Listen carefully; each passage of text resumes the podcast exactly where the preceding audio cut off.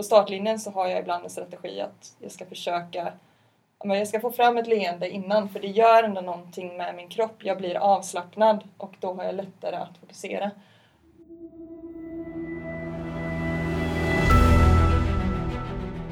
Hej och varmt välkomna till Mentala Mästare.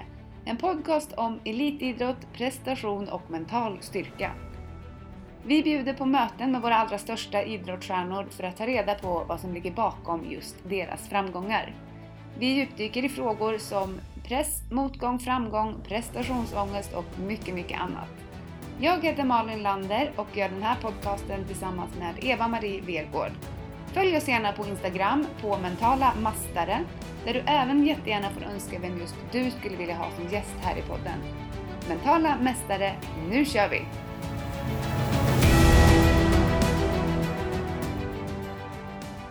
Målmedveten och med en tydlig dröm.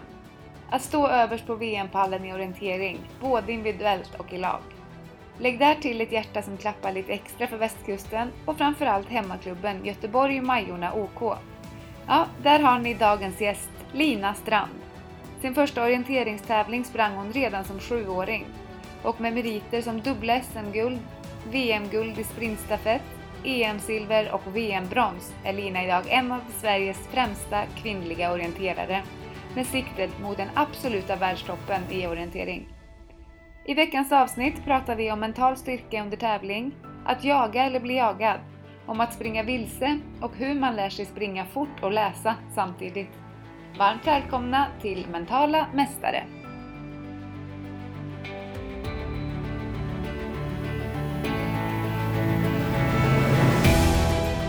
Varmt välkommen till Mentala Mästare Lina Strand. Tack så jättemycket. Det är ju extra roligt att ha dig här nu eftersom du är två silvermedaljer bara för någon helg sedan. Ja, precis. Ja, hur, hur var resan hem? Eh, resan hem, eh, den var, den var bra. Det är som alltid efter ett mästerskap, det är ganska mycket tomhet på ett sätt. Att man har varit som i en bubbla i en och en halv vecka där det bara handlat om att vara i nuet och, och prestera till att eh, komma hem och säga jaha, nu har detta hänt och vad händer nu framåt? Eh, det tar alltid några dagar för mig att liksom, ja, komma vidare. Hur, hur tänker du när du har haft ett sånt här, precis som du säger, det är ju värsta grejen, man har varit i värsta bubblan och du säger det några dagar. Är det något speciellt du gör så här efter ett sånt mästerskap? Eh, oftast så är det ju vila både fysiskt och mentalt egentligen. Jag brukar inte ha så mycket planerat. Eh, nu eh, nu hade jag två dagars vila planerad och sen blev jag lite småförkyld så jag fick två dagar till eh, där jag inte kunde träna. Ehm, men det var, det var mycket sådär bara, bara vara hemma, eh, ta hand om växterna i lägenheten men också träffa familjen och, och så. Ehm, och bara, bara vara lite helt enkelt. Har du haft chansen att fira någonting när du kommit hem? Eh, ja, e- egentligen inte så mycket. Det är klart att eh, klubbkompisar och andra så har eh, gratulerat och, och så, men det har inte varit så mycket firande. Vi, vi firade eh, innan vi åkte hem från eh, mästerskapet tillsammans med laget. Och sen är det som alltid orientering, det är oftast nya tävlingar som tar vid ganska snart efteråt, så då är det bara att upp på banan igen och, och sikta framåt, även om jag såklart har njutit av, av det också. Härligt att höra. Ehm, jag skulle vilja backa tillbaka i tiden lite och höra om ditt första minne av att prestera. Eh, oj.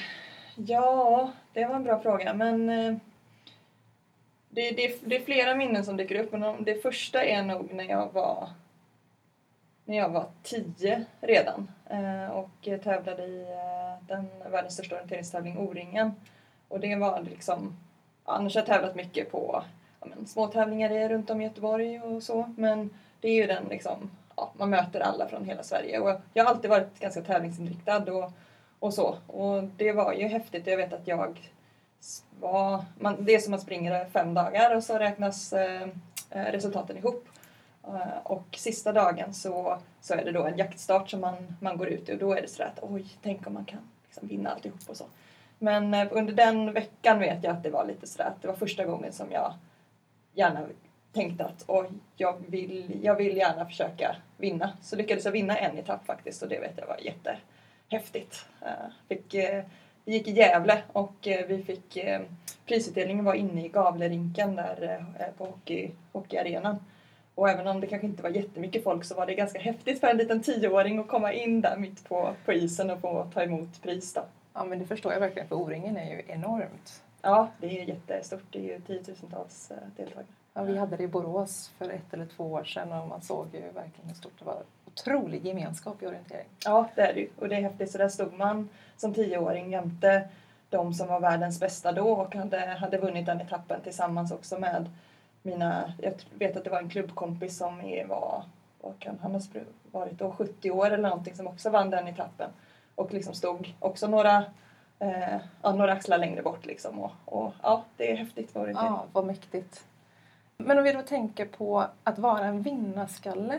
Vad innebär det att vara en vinnarskalle för dig skulle du säga?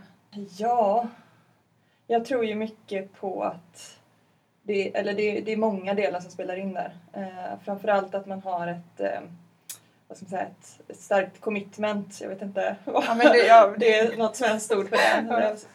Studerat det här för mycket på vetenskaplig basis och då har man de engelska orden. Men ett starkt commitment till eh, eh, till idrotten överlag på kanske på flera plan. Att det är just det verkligen där man vill vara socialt, det är där man vill vara för att man tycker det är utmaningen med själva idrotten är rolig och just att man verkligen vill prestera och kanske nå, liksom pressa sig fysiskt, tekniskt, mentalt. Eh, ja, så jag tror att det är många delar som förenar vad en vinnarskalle faktiskt är. Om, om du skulle lägga dig själv på en skala mellan 1 och 10, hur mentalt stark skulle du säga att du är idag? Um, jag funderade faktiskt lite på det innan eh, här. Jag tänkte att någon sån fråga kanske skulle komma. Men eh, att det, det, är lite på olika plan där också. Jag tror att jag har väldigt, liksom, är väldigt stark mentalt när det gäller att uh, ja, men, drivkraften till att fortsätta göra jobbet, fortsätta vilja utvecklas ehm, och att hantera motgångar. Eh, där tror jag är väldigt mentalt stark. Sen så känner jag att jag kanske har lite kvar att jobba på när det gäller eh, helt i prestationssammanhang kanske att inte ehm, ja, men när det verkligen är som fysiskt mest belastande under en bana, att verkligen fortsätta pusha där. Och det, där är det ju otroligt mycket mentalt att bara ja, skippa den, Eh, att det gör ont i, i kroppen av att man är så trött och bara fortsätta, fortsätta kämpa. Där är någonting som jag känner att jag eh, behöver fortsätta träna på. Eh, och för att då kunna få ut maximalt när det verkligen gäller. Det där vill jag jättegärna höra lite mer om. Men jag vill först bara backa och tänka, för en sak som jag skrev ner var just att jag imponerade av din attackattityd. Efter att ha läst din blogg som var jättebra skriven, jättekul, så den kan jag verkligen rekommendera för dig som lyssnar. Varifrån kommer den här attackattityden och det här drivet att, att göra jobbet? Ehm, jag tror jag alltid har uppmuntrats till att, att lägga ner tid och energi på någonting för att få ett bra resultat. Ehm, och att med just den här liksom lärandeprocessen fram att jag, ja men, från att jag har gått i skolan till att eh, liksom, studera inför prov för att faktiskt liksom, lära mig det på vägen för att kanske klara av, klara av provet på ett bra sätt. Um, ja, nu har jag nästan glömt bort frågan. alltså varifrån din attackattityd ja. kom? Om det är miljö eller om det är ja, familjen det... eller om det är medfött? Eh, jag tror inte på det här medfödda eh, överhuvudtaget faktiskt. Utan det jag tror enbart på, på miljö och det är klart att det är familj och Eh, men överlag liksom skola, lärare man har haft, eh, miljön i klubben som jag är uppväxt i. Eh, det, dels där att jag ofta fått såklart en hel del det har varit en hel del kanske press på vägen från alla, alla håll att, att prestera bra som i skolan när man börjar skriva närmare alla rätt på prov så förväntar sig läraren att man ska fortsätta göra det tillsammans med att jag fort började prestera ganska bra orientering då redan som tioåring. Då fick man en förväntan på sig, även om det inte fortsatte så alls spikrakt efteråt så fanns det ändå mycket förväntningar där. Men det har ju också gjort att de runt omkring mig har stöttat mig och trott på mig. Även då när det har gått lite, lite sämre så har jag fått den hjälpen utifrån och såklart så har jag mycket av den drivkraften har ju kanske har jag byggt inifrån på något sätt men det är klart att man får hjälp eh, och stöttning eh, från miljön och personerna i den. Vad skulle du säga är det negativa med en sån prestationsinriktning som ändå skapas så som du beskriver. För nu lyfter du fram allt positivt och jag Mm. håller helt med dig. Mm. Men vad skulle du säga är de negativa effekterna av detta? Men det negativa är ju om man hamnar för mycket i, eh, i bara slutprodukten. Eh, om det är liksom men, resultatet av det hela eh, och att det är det som hela tiden får bestämma. Nu kanske det låter som taget ur en, ur en bok här och det, jag har läst mycket om det här men jag tycker att det verkligen stämmer överens eh, med, med verkligheten och min, min väg fram till det är, är idag. Att, att eh, när eh, det blivit för mycket bara på resultaten som kanske då uteblivit så är det så lätt att glömma vad det är man har gjort på vägen och, och vad det är som kanske egentligen är realistiskt. Att det kanske är realistiskt att det ska hända om ett, två år om man ser det idrottsmässigt. Så, um, så är det väl det baksidan av det. Att det, det är lätt att folk runt omkring bara utvärderar liksom, slutprodukten för de kanske inte riktigt varit med på vägen och sett vad som har hänt där. Eh, och då är ju kanske de som är närmast stående, föräldrar, tränare eh, och så vidare, de viktiga pusselbitarna där att fortsätta stötta i de lägena. Om vi då tänker den balansen som du pratar om mellan pressen att prestera och ändå och bibehålla glädjen i resan som jag läser in här. Vad gör du konkret när du känner att nu är det för mycket resultatorientering, nu är det för mycket press. Har du någonting som du konkret gör för att liksom hitta tillbaka till kärnan? Mm. Ja, jag tror att jag just försöker påminna mig om liksom glädje, eller minnen av eh, roliga, eh, eller ja, glädjeminnen helt enkelt, påminna mig om dem. Eh, försöka liksom hitta, bara ta ett, ett steg tillbaka att, amen, och bryta ner det. Vad, vad är det i liksom, träningen jag tycker är roligt? Finns det några specifika träningspass som jag ändå älskar att göra? Men då gör, då gör jag väl dem då i en vecka och kanske inte tänker så mycket på de där grispassen om det är sådana som jag kanske mår, mår lite illa av att bara tänka på just då. Eller att eh, ja, träna tillsammans med personer som jag trivs bra med och nästan kan, att träningen blir lite sekundärt fast jag får, den, får fortfarande gjort den fast jag får den under väldigt positiva former.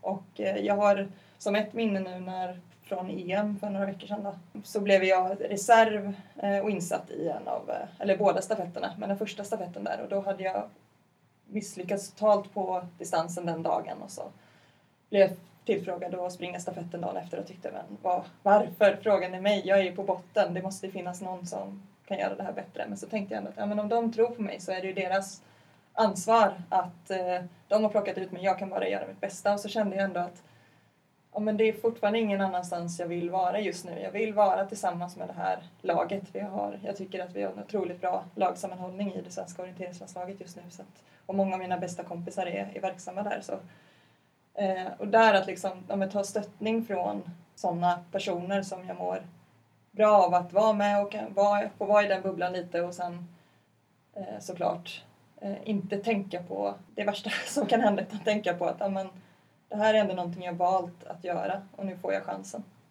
Vilket jättebra svar. Alltså jag, tror, och jag tror att det är bra just för att jag tror att många behöver höra det där och liksom hitta sitt sätt att jobba med sådana här saker. Men mycket tror jag att inte...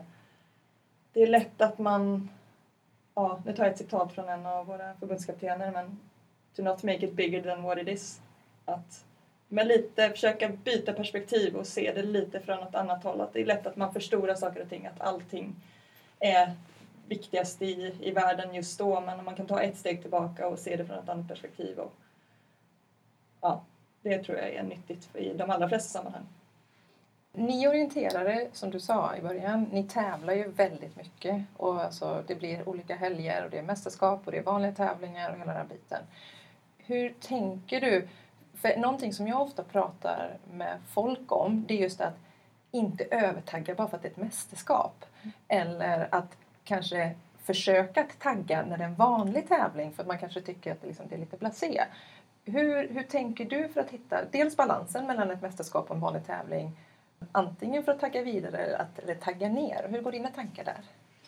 Ja, det är, det är en utmaning verkligen för vi eh, i ja, men, Sverige är ju världens största orienteringsnation och därför har vi också tuffast konkurrens skulle jag säga om platserna i landslagstruppen. kanske går och något annat land kan mäta sig med det men ofta så är det, vi har ganska hårda uttagningstävlingar vilket gör att vi har fler tillfällen varje år när vi helst ska vara i så pass bra form som möjligt.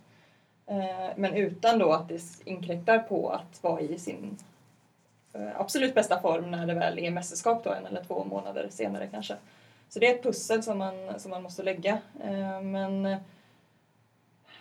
ja, jag har väl allt mer försökt att ändå spa, försöka spara så mycket som möjligt till det där största mästerskapet. Det är ju VM går varje år. Och försöka tänka att men, uttagningstävlingen det är ett steg på vägen och det är bra genrep men att ändå försöka som sagt husera lite med energin. Eh, men det, där tycker jag att A och O är en god planering. Eh, har man inte det så är det svårt kanske att, att ja men då är det svårt att vad, vad, veta vad man ska förbereda sig på egentligen. Okej, vad är det här för tävling nu denna helgen? Ska jag ladda på allt? Ska jag ladda på lagom? Eller kan jag bara ta det som träning. Men har jag gjort en plan så vet jag det eh, ja, lång tid framåt. Om vi då tittar på den mentala inre snacket när du står på startlinjen inför till exempel ett Europamästerskap jämfört med en uttagning. Skiljer det sig på något sätt? Ehm, nej, jag tror faktiskt att det är just den mentala biten, att det är det som skiljer minst kanske just i det inför ja, sista timmen kanske inför loppet det är mycket annars med eh, det fysiska, att man gör en ordentlig formtoppning där eller tekniskt att man tränar väldigt specifikt inför ett mästerskap, att det kan skilja sig från eh, de mindre tävlingarna. Men eh, just det mentala, där har jag ändå vissa grejer som jag kanske, ja, jag har väl vissa grejer som jag eh, gör i uppvärmningsritualer och sånt. Sen så är det mycket som bara handlar om att påminna mig själv om vad det är jag ska göra när startskottet väl går. Jag är inte sådär jättemycket att jag vill komma in i ett visst tillstånd sista timmen inför eller liksom att jag ska där sista halvtimmen tänka på de här grejerna och så utan det handlar mer om att okej, okay, vad ska jag göra när jag springer iväg? Det är det som... Har du alltid varit sån? Nej. Varför jag ställer frågan är för att jag, för jag upplever verkligen just den här att folk vill verkligen övertagga på mästerskap. Eller, liksom, eller det sker någonting i huvudet som inte sker på vanliga tävlingar. Man kan vinna tävling efter tävling efter tävling men så kommer man till the competition mm. Och så går det åt helsike för att hjärnan är inte riktigt där. Ja, precis. Men vad har du gjort för att komma dit du är idag? Uh, ja, nej men det är klart att det är lätt att man vill övertagga för att det är klart att det känns ju i hela kroppen att nu är det dags. Men uh, som sagt, jag har väl lärt mig på vägen att det, det handlar ju om, jag ska ju göra precis samma grejer oavsett vad det är.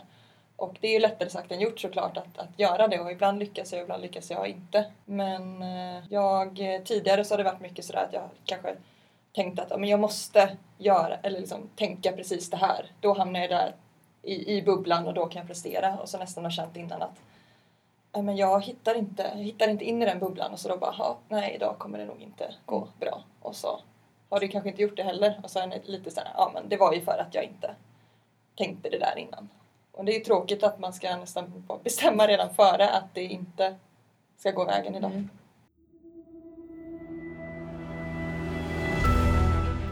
Du lyssnar på Mentala Mästare. Kom ihåg att prenumerera på podden för att inte missa nästa program. Och följ oss gärna på Instagram, Mentala Mästare.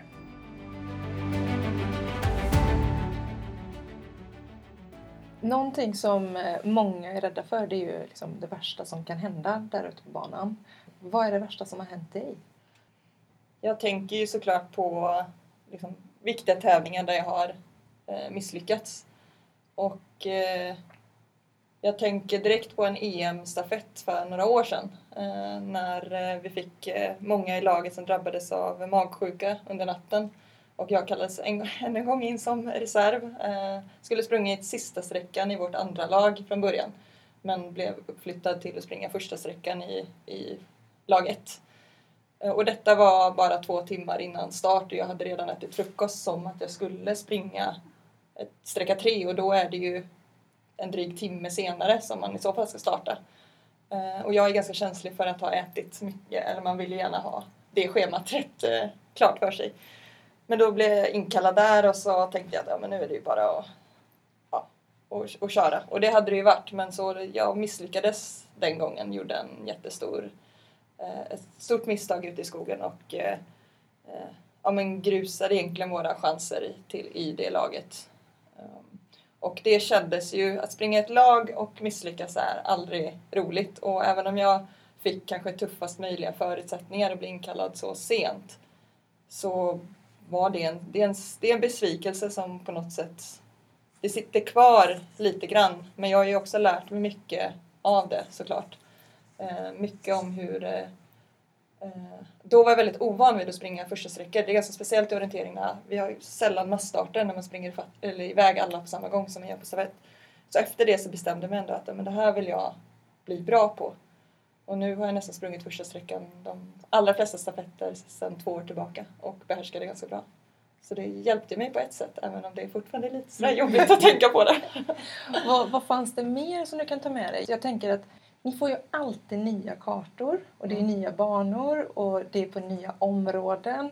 Så jag menar det kan hända otroligt mycket där ute. Vad, vad gör du rent konkret? Om du hamnar på fel ställe och du känner att du är ur kurs? Eller alltså, har du några mentala strategier för att liksom, alltså en trigger eller någon utlösningsfaktor som gör att, liksom, att nej men nu skärp dig liksom? Eller som du sa förut också när du känner att börja gå ner dig eller något mm. liknande. Ja, men för, för min del så handlar det mycket om att, att stanna i det läget. Eh, eftersom vi behöver vara så fokuserade eh, ja, men, men, mentalt på på, på kartan samtidigt som kanske pulsen är nära max för att vi har sprungit så, så fort. Eller, så är det viktigt att inte slå, få ett stresspåslag i det läget också så att pulsen sticker ännu mer och att liksom, då kan man inte tänka klart om man är ordentligt stressad. Så för mig handlar det om att stanna och ja, men, få ner stressen för att försöka tänka så klart som det bara går i det läget. Och då är det ofta inte så jättesvårt att lösa problemet för att vi har ändå kartan där allting står och då kanske man får tänka tillbaka vad som har, vad har hänt senaste minuten kanske. Har man lyckas jag göra det så löser jag felet ganska snabbt och kan hitta rätt och då kanske det bara tar en 15-20 sekunder och då är det inte så stor, stor skada skedd. Eh, men utmaningen är ju att inte bli gripen av stressen och börja irra runt istället som också händer ibland. Ja, alltså, jag, jag, jag, tänker att det också är en process att komma till den halten och faktiskt hamna i tankestopp. Eh, är det någonting som ni tränar på? Ehm, vi tränar ju såklart mycket på att bara försöka bibehålla fokus under hela banan. Eh, inte det sagt att man är 100% koncentrerad från startskottet till att man kommer i mål. Jag menar på en långdistans så är det nästan en och en halv timme. Det är omöjligt att vara 100% fokuserad under hela den tiden. Den handlar ju om att kunna slå av och på och veta nu måste jag vara superfokuserad. Eller nu springer jag på en, en väg och ska springa på den här i två minuter. Nu kan jag lite slappna av någon minut för att sen veta att där måste jag slå på igen.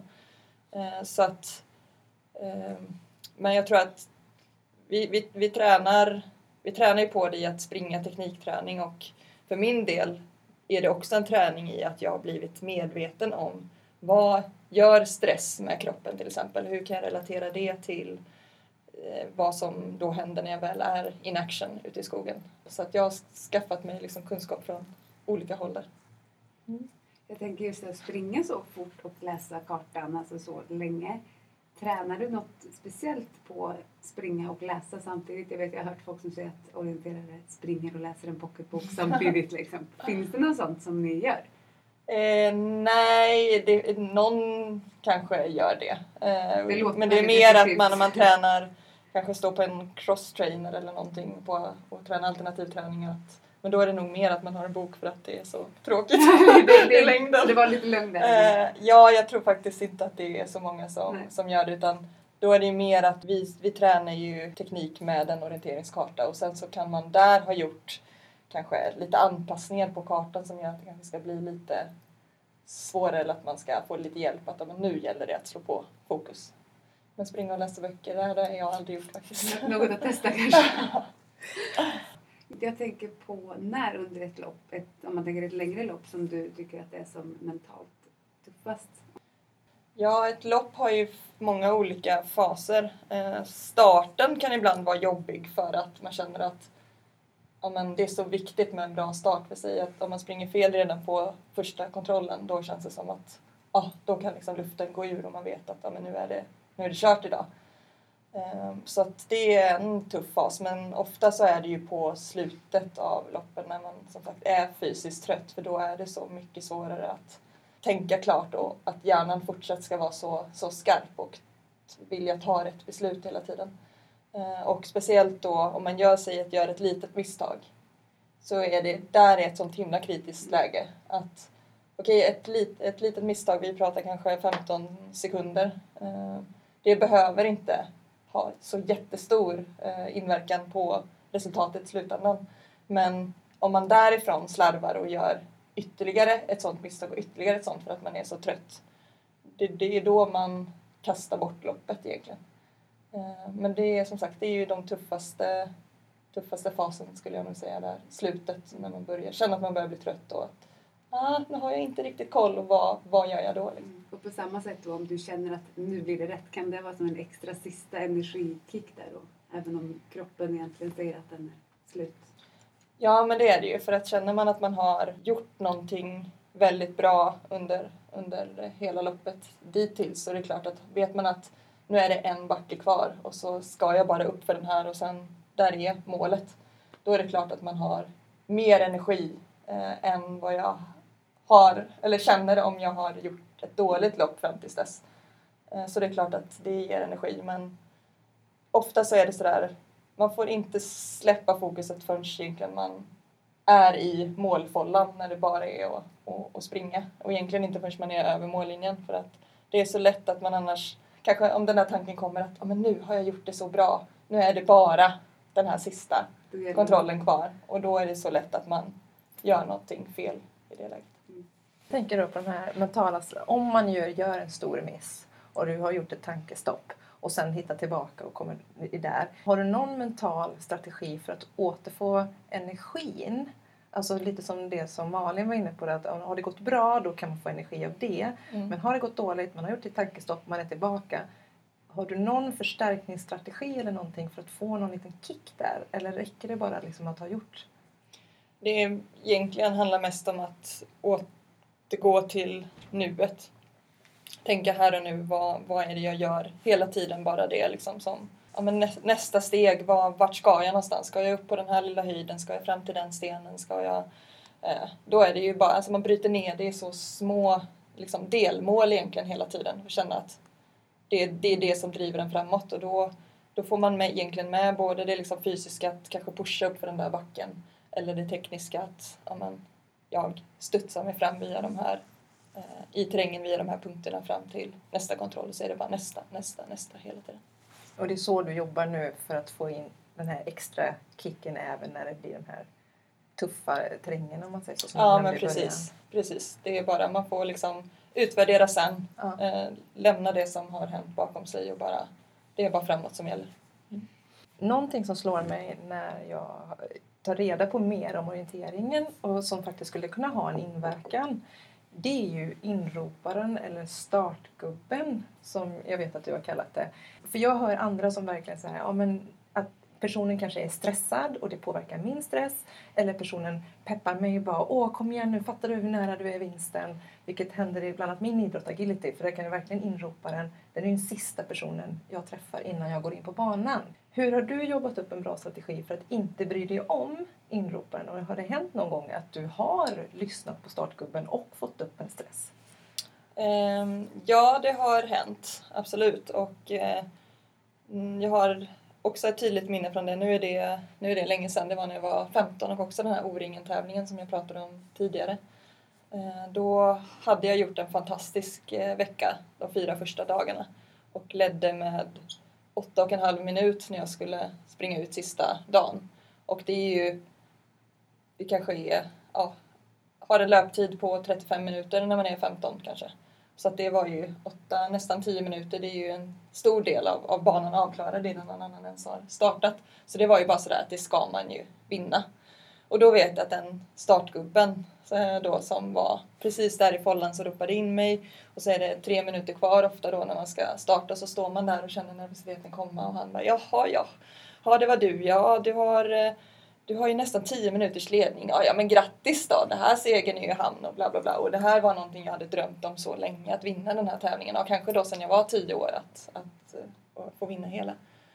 Och jag var ju supernervös redan innan och det här gjorde att jag det bara rann över för mig och jag visste inte vad jag skulle ta vägen när jag väl startade. Och det var ju också första gången jag var i den situationen överhuvudtaget. Jag hade inte förberett mig på hur det skulle vara. Och det gick ju åt skogen det där loppet och jag missade 20 minuter och slutade sjua totalt. Ehm, så där var ju en sån där, ja men han påverkade mig och jag hade ingen strategi för det. Eh, nu eh, så här, nästan 15 år senare så, så har jag ju varit med om det eh, fler gånger på olika sätt eller det händer att vi startar på arenan och eh, spiken i högtalarna ropar ut någonting om en och man kanske är favorit eller eh, sånt. Men vad jag lärt mig det är att jag ju aldrig kan påverka vad de runt omkring mig säger. Eh, man vet aldrig vad som kan hända. Jag kan ju också det är alltid sådär, man kan komma ifatt någon konkurrent, man kan bli fastsprungen, men vad är då? Alltså det, det är så mycket som kan hända som man inte kan påverka överhuvudtaget. Så det är igen att back to basics, vad är det, vad är det jag ska göra med min karta i handen? Det är att försöka hamna i det och bara fokusera på det. Vad föredrar du idag i så fall? Underläge eller överläge om du tänker mentalt? När är du som starkast? Eh, Fortfarande är jag som starkast i underläge för att jag tycker att det är lättare.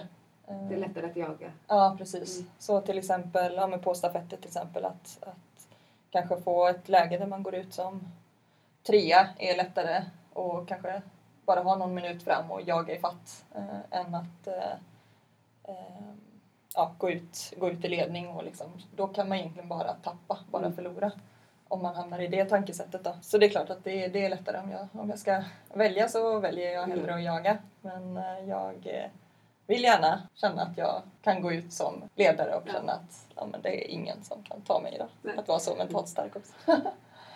Hur skulle du säga att du jobbar idag för att nå den känslan? Ja, träna. Träna ja. på det. Egentligen. Att ja. försöka skapa de eh, situationerna som kanske jag vet kan ge mig obehag eh, och försöka hitta det så mycket som möjligt på träning. Det är klart att det är svårt att simulera en, en VM-tävling hemma på träning men som här i Göteborg, vi bor ganska många landslagslöpare här och försöka träna tillsammans med dem. Eh, bara häromdagen så sprang jag en, eh, en eh, ja, stafettrelevant träning med en, eh, en landslagskompis och en brittisk landslagstjej som håller väldigt hög klass och eh, verkligen få leka med tankarna där. Men vad gör jag nu? Tänk, är det här VM-stafetten? Vad, nu är jag i det här läget och de är runt omkring mig och nu har vi två kontroller kvar till mål. Det gäller att komma först. Vad gör jag? Alltså försöka liksom hitta det för att vara så väl förberedd som möjligt. För att trygghet är någonting som jag kommit på är viktigt för mig. Kan jag känna mig trygg och hitta liksom, det här har jag gjort förut eller det här är människor som jag, som jag ser dagligen på träning som, som är mina konkurrenter nu. Att jag vet, de, de är inga farliga, mm. de är liksom inga monster. Liksom så. Att försöka hitta den tryggheten istället. Och det gör att jag lättare kan fokusera på rätt saker. Och med rätt saker menar jag det som jag vill göra. Jättebra svar, verkligen. Jag tror att det är någonting som folk generellt behöver höra mer mm. och inte bara titta på resultat på det sättet utan mm. verkligen hitta känslan i när presterar jag som mm. allra bäst. Ja men att, att inte tänka att prestation är någonting som bara händer.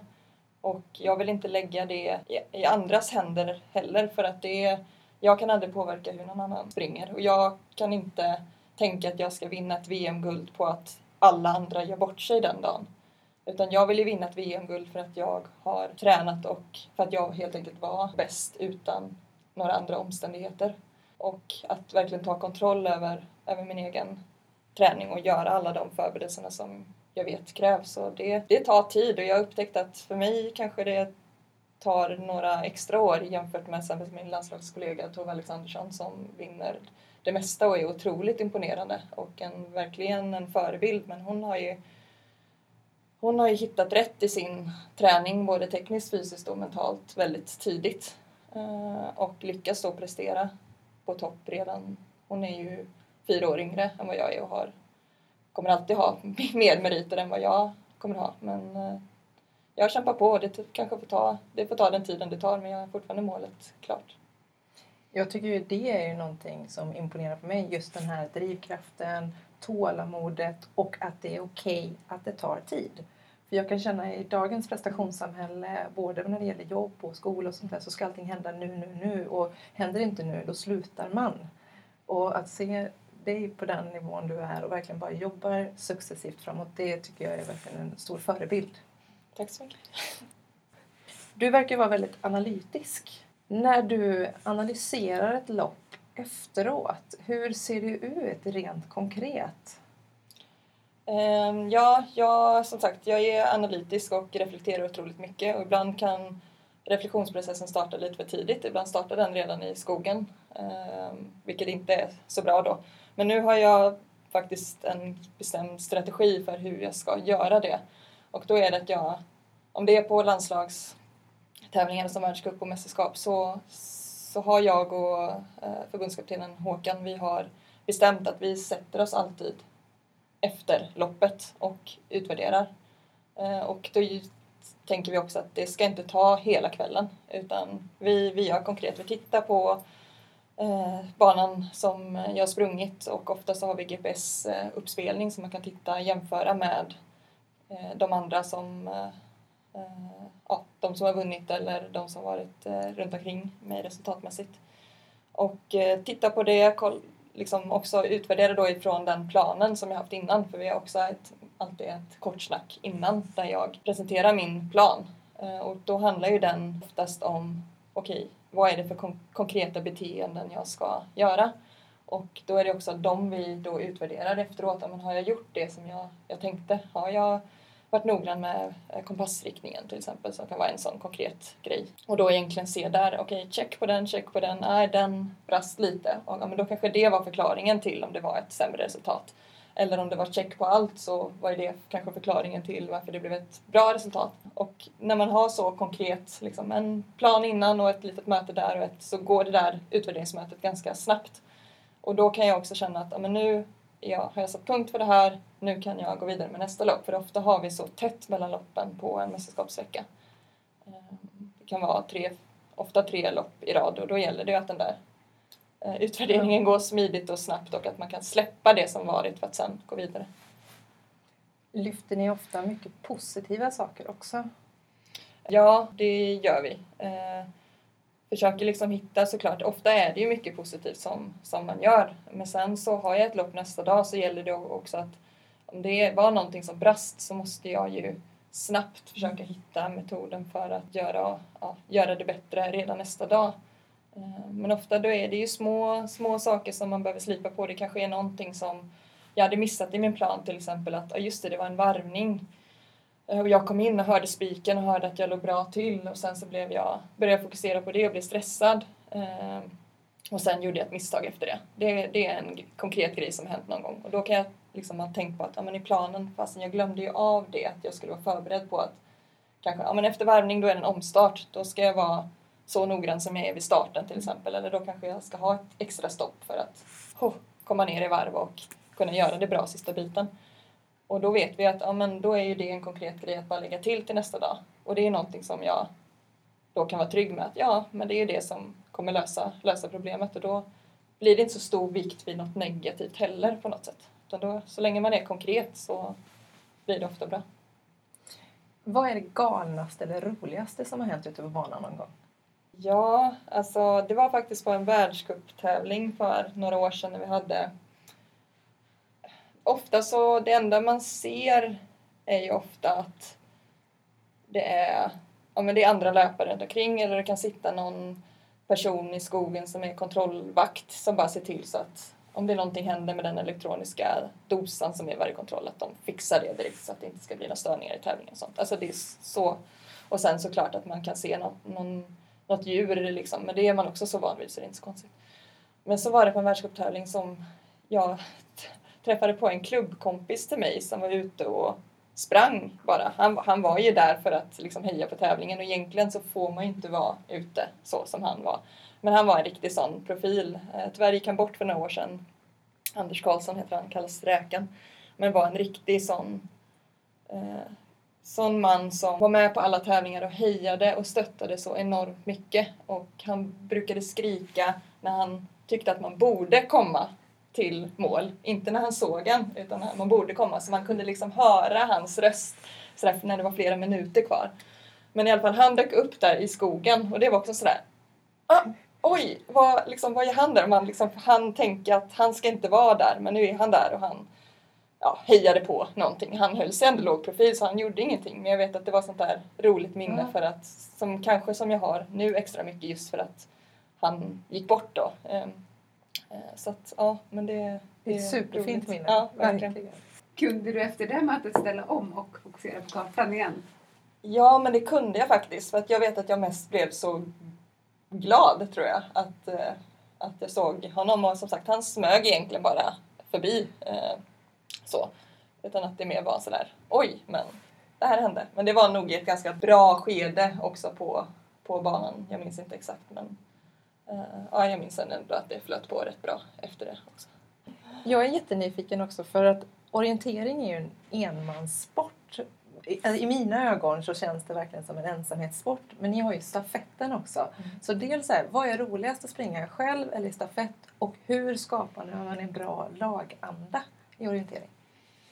Ja, jag gillar stafetter väldigt mycket. Um, samtidigt som jag känner att jag, jag drömmer ju om individuella eh, framgångar och individuella VM-medaljer. Nu, jag har väldigt många medaljer i, i stafett och även VM-guld i stafett från i, i fjol, vilket var jättehäftigt. Eh, även om jag kände att det loppet som jag gjorde på den stafetten, det var, det var väldigt bra. Men det var inte ett sånt som jag tänker att det ska vara för att kanske ta VM-guld. Alltså det var inget, så, så bra var det inte. Eh, så att det är ju någonting visst där med att den drivkraften att känna att allting bara stämmer, i mitt livsform och att det räcker då eh, individuellt. Sen så är det klart att jag kan göra sådana, någon gång har jag gjort något sånt lopp på stafett och ändå känt att liksom fått kicken där också. Men, eh, så det är ju någonting som dras åt det individuella men just stafetten det är ju som sagt lagkänslan. Det är någonting man tillsammans blir man stark och alla sådana citat som finns och jag tycker att det är så, det är så sant. Eh, och att få jubla tillsammans eh, efter målgång och ja. Och speciellt när man har då kanske lyckats få ihop gruppen eller laget på ett bra sätt, att man är goda vänner som, och gör som springer. Ja men eh, jag tror mycket liksom träna, träna tillsammans i vardagen. Eh, och det är klart att i landslaget så bor vi på olika platser runt om i och även i klubben har vi några som inte bor här i Göteborg. Men att ta tillfällena när de kommer att, att hänga ihop. Men framförallt, det absolut viktigaste tror jag egentligen är bara att ha förtroende för varandra. Eh, och det tror jag vi ofta skapar genom att man inför stafetterna så pratar vi om en vad, hur, hur känner du inför det här? Är du nervös eller inte? Vad, vad vill du göra när du får kartan i hand? Vad är vår taktik i laget? Vad har vi för förväntningar? Finns det några yttre förväntningar? Att man liksom bara lägger alla korten på bordet. Eh, för det jag tycker det är mycket bättre att liksom, jag kan öppna mig och säga att men jag är toknervös inför det här. Jag mår jätteilla, jag kunde inte sova i natt. Eh, och att få säga det och i så fall liksom kanske få stöttning och förståelse för dem i laget.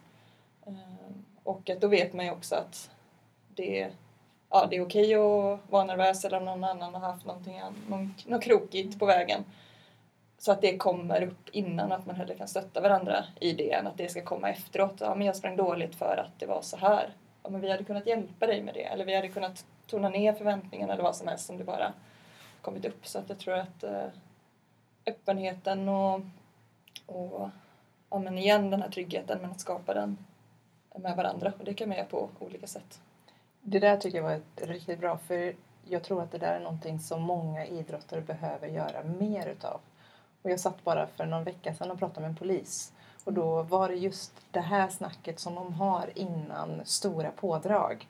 För de behöver veta om någon, ja men till exempel med en skilsmässa, mm. är du lite lägre så vet vi, då kan vi backa upp dig eller så kanske du inte ska vara där eller hur vi ska lösa det här. Så det här tycker jag är någonting som jag tror behövs mer öppenheten, kommunikationen för att skapa förtroende? Ja, det tror jag definitivt. Vad är ditt nästa stora mål? Eh, det är VM som går i början på augusti. Det är det nästa stora. Och hur ser uppladdningen ut inför det? Både träning och mentalt? Ja, som sagt eh, för, eh, för VM så det är mycket, mycket specifik träning som, som kommer nu de sista månaderna. Det går i Lettland, så var där ganska mycket och vi får ju aldrig springa i den skogen eller i den delen av stan där tävlingarna ska gå. Eh, det är förbjudet att vistas i men vi får ju vara i områden som ligger eh, angränsande. Så att det är försöka skapa sig en så bra bild som möjligt av den terrängen som väntar. Och, eh, som sagt, vara var där och känna på det men också då vara på andra håll, eh, vara hemma eller vara på, andra, på läger på andra ställen. Och, och tränas, träna bra fysiskt och tekniskt men också för min del tror jag att försöka ha en sån skön sommar som, eh, som möjligt. Och det är klart, då är det mycket träning. Det är, det är inte så mycket att åka på någon solsemester. Det får, det får bli efteråt. Men att eh, hänga med de andra som ska eh, ha samma mål och ska till VM de också. Och ja, men, skapa bra förutsättningar där jag mår bra helt enkelt. Det är det, det viktigaste. Det låter super. Då skulle vi vilja avsluta med att fråga, vem skulle du vilja höra i den här podden och vilken fråga skulle du vilja ställa den personen? Um, ja, jag blev ju förvarnad om den här frågan innan och jag har faktiskt kommit på, på två Ja, du får gärna ge två. Jajamän. ja, men det, är, det blir idrottare eh, här också. Eh, den ena som jag tänker på det är Lisa Dahlqvist i svenska fotbollslandslaget som eh, imponerade stort på mig på OS för två år sedan när hon sänkte Ja, hon sänkte ju flera viktiga straffar där, både i kvarten och i semin. Men jag tänkte på den i kvartsfinalen när hon lägger den avgörande straffen när USAs eh, eh, målvakt försöker psyka henne genom att hon ska plötsligt byta handskar precis innan så att Lisa får stå där och, och vänta ännu lite längre. Men att hon var så cool i det läget och då undrar jag liksom, men vad, vad hände i hennes huvud där och då? Var det någon, liksom, hade hon någon mental strategi eller körde hon bara? Liksom? Så det hade varit spännande att, att höra mer om det. Och sen eh, tänker jag också på eh, Isabelle Guldén i handbollslandslaget eh, för jag tycker att hon är hon är från Partille hon också, där jag är ifrån. Men känner henne inte personligen men jag tycker att hon är en stor, stor stjärna. Men älskar att titta på handbollslandslaget när de spelar. Och något som jag har tänkt på det är att när de spelar som bäst så ser man också enormt glada, alltså vilken glädje de har på planen. Alltså det är leenden på alla tjejerna hela tiden och, och de bara öser in mål. Men så har man sett ibland på matcher när de liksom varit ganska spända innan känns det som det kanske är någon liksom, ja, mer viktig match eh, eller sådär. Och så det känns det som att de har aldrig kommit till det här leendet och så känns det som att det bara är en spänning hela tiden. Och det är klart att le, liksom led eller inte, det kanske inte är det som är fullt avgörande men jag vet själv ibland när jag på startlinjen så har jag ibland en strategi att jag ska försöka jag ska få fram ett leende innan för det gör ändå någonting med min kropp. Jag blir avslappnad och då har jag lättare att fokusera. Eh, och som sagt, jag har lagt märke till det där att när de ler så spelar de bra, ler de inte så havererar det ofta. Men det, finns det någonting i det eller är det bara en dålig analys från som jag tyckte det var jättebra. Jätte, jättebra analys. Eh, det får vi fixa. Jajamän. Så önskar vi jättelycka till. Lycka och tack! Ja, tack så mycket. Jättekul att vara med. Spännande ämne.